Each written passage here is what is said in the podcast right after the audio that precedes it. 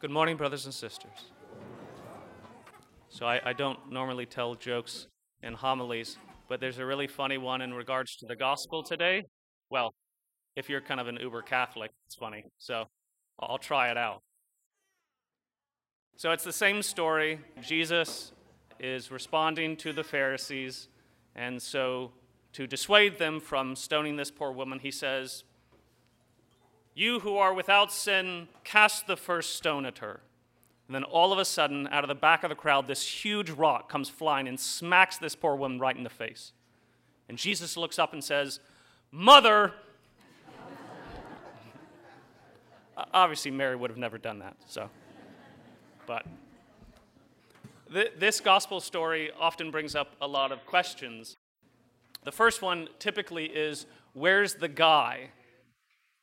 Here's the woman who was caught in the very act of committing adultery. What did the guy get off? Did he get off, you know, without getting in trouble? What happens here?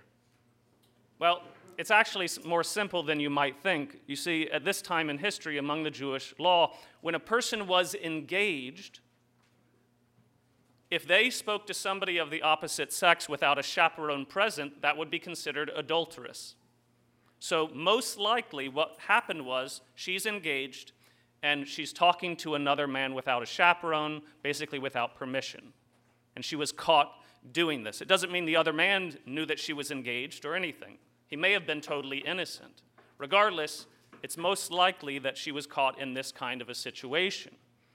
So the Pharisees take advantage of this and they, they grab this woman and they take her to Jesus because, as we're told in the gospel, they wanted to trap him to be able to find some charge to bring against him.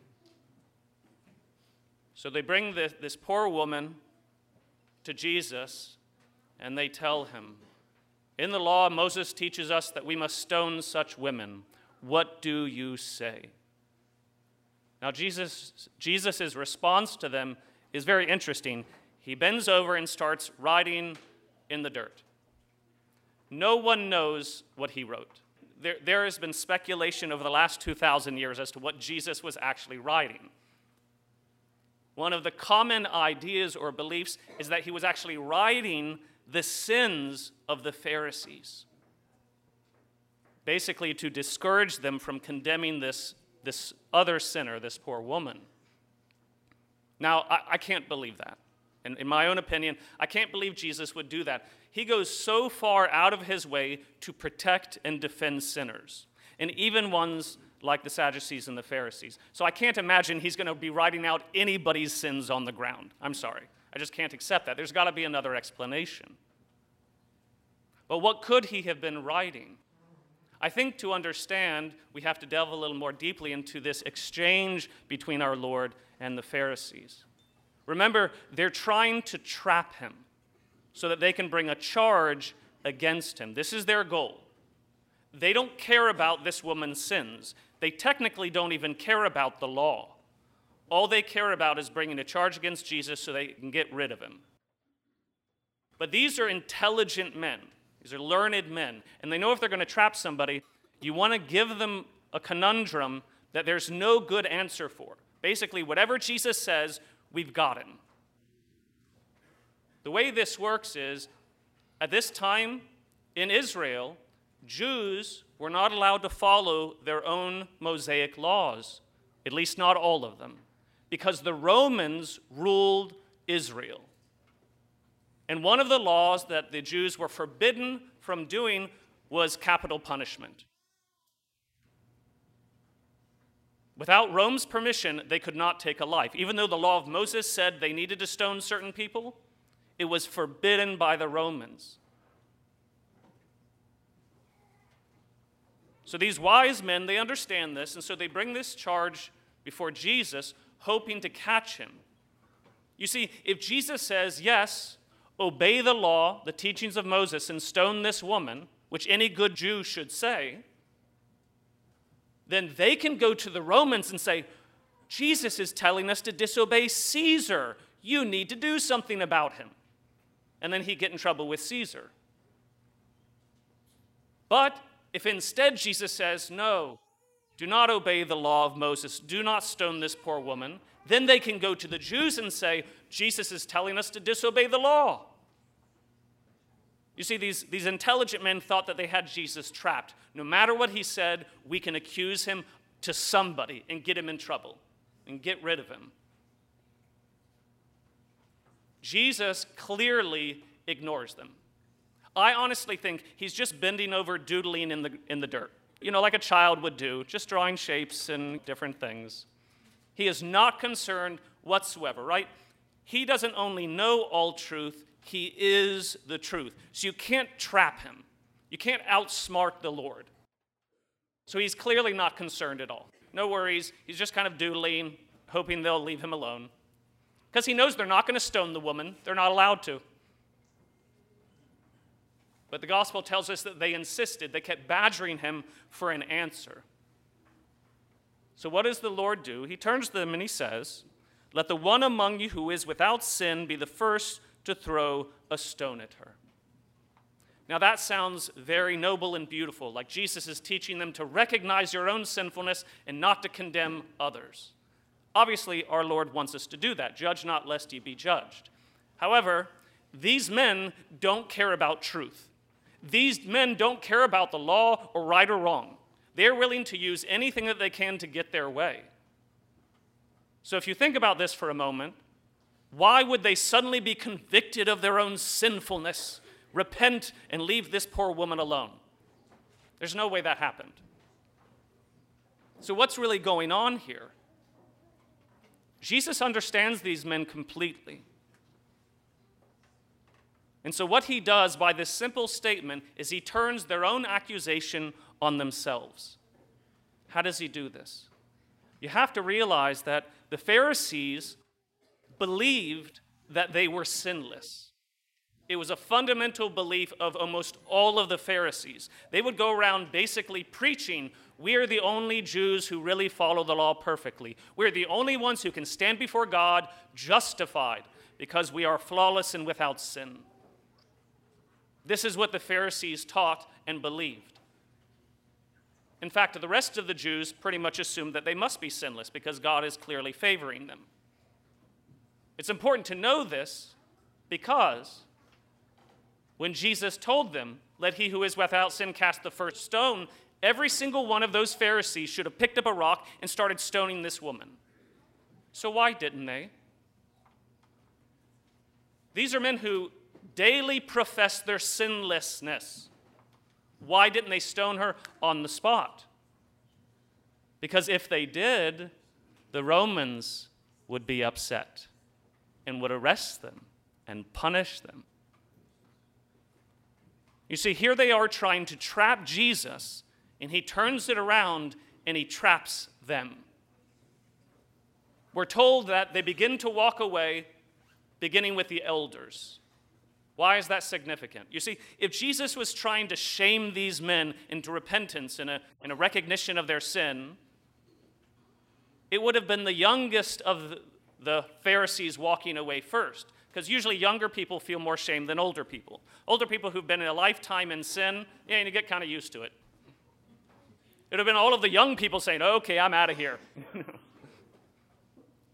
the reason the elders were the first to walk away is because they're the smartest. They're the wisest. And they would have figured out if I don't get out of here, I'm in trouble. I can't stone her because the Romans will prosecute me. And if I don't stone her, I'm basically admitting to the people that I'm a sinner.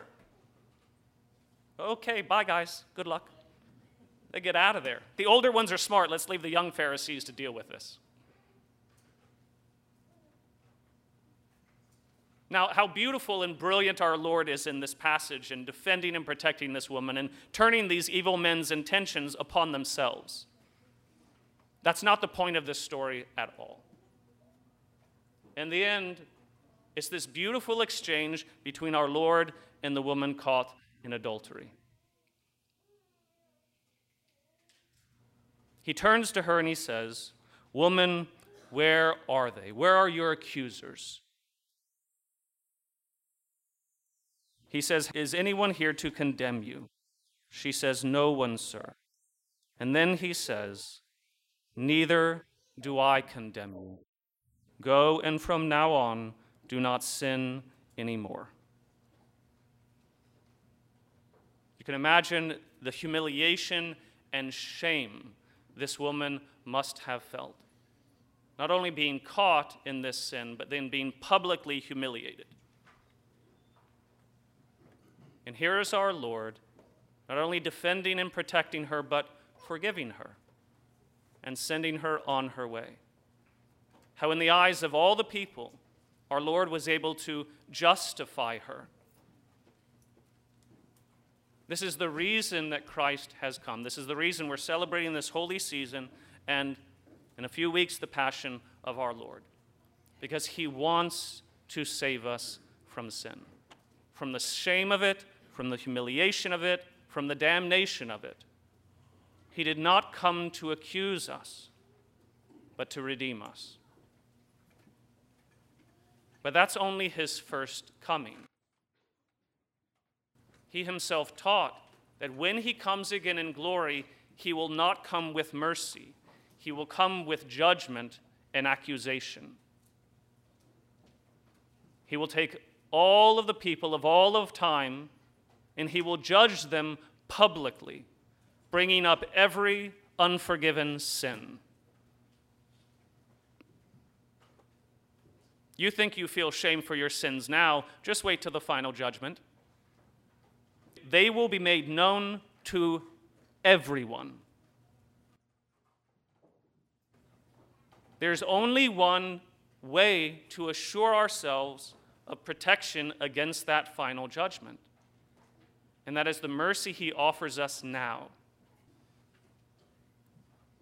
Our Lord, through his death and resurrection, has given us the sacraments of his church to forgive us of sin. And if we accuse ourselves of sin to him, especially in the sacrament of confession, then he will not accuse us when he comes again in glory. All I need is a little humility and maybe a little fear of ultimate condemnation to go before the priest and to confess my sins, to accuse myself to Jesus, the just judge. If I do that, he washes away my sin. He takes away all judgment, all condemnation, all shame. And even at the end of time, when he judges all the world, those sins will never be brought up because they are already forgiven. It's not easy to humble ourselves in those moments. This woman, poor woman, was forcibly humiliated and her sins forcibly brought into the public. Our Lord doesn't require you to do that. There have been times in the early church when it was believed you had to confess your sins to the whole community. And so you'd have to come in during Mass and publicly confess all of your sins to be forgiven, and then you could start coming to the sacraments again. You really want to start that one up again? There's a reason the church put an end to that. You don't get a lot of penitence. Our Lord doesn't want to shame you, He wants to protect you. But He has designed the perfect way to do that. It requires, however, your humility. The beautiful gift of the sacrament of reconciliation is that in the sure and certain knowledge that my sins are wiped away, they will never be brought up again. And I can go forth from that sacrament with peace in my heart, no fear, no anxiety. In fact, the scriptures teach that God forgets the sins he forgives. So he can't bring them up to you again. He can't accuse you of them in the future because he doesn't remember. The blood of Christ has washed them away. So if you haven't had the opportunity to go to confession since Lent has begun, you've still got two weeks left before Easter. I try to give you enough time in the confessional. If you want to make a private appointment, most people don't. If you would like to, call the office. If you don't want to go to me, fine. There are other Catholic churches around and other priests who won't recognize your voice. I, I, I usually don't. And even if I do, it's not like I'm going to remember. People always tell me the same sins. Trust me, you're not inventing any new ones. It's like a doctor who's done a, a thousand appendectomies or something. You know, he doesn't remember each one that he does. That's a, just a surgery. I think it's the appendix surgery. Yeah, okay. Thought I remembered that correctly.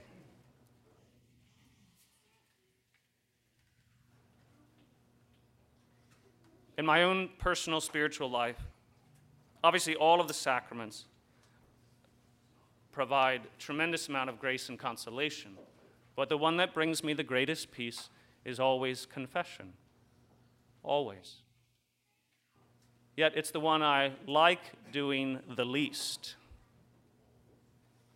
So the saints recommend this as a consideration or a meditation to encourage repentance.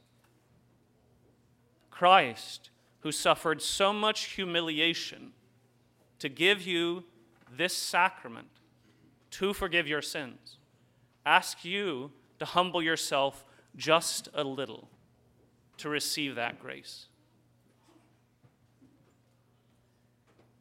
Meditate upon all of the humiliations he endured to forgive you of your sin.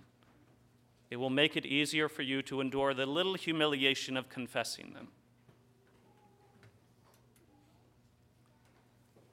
Name of the Father, and of the Son, and of the Holy Spirit.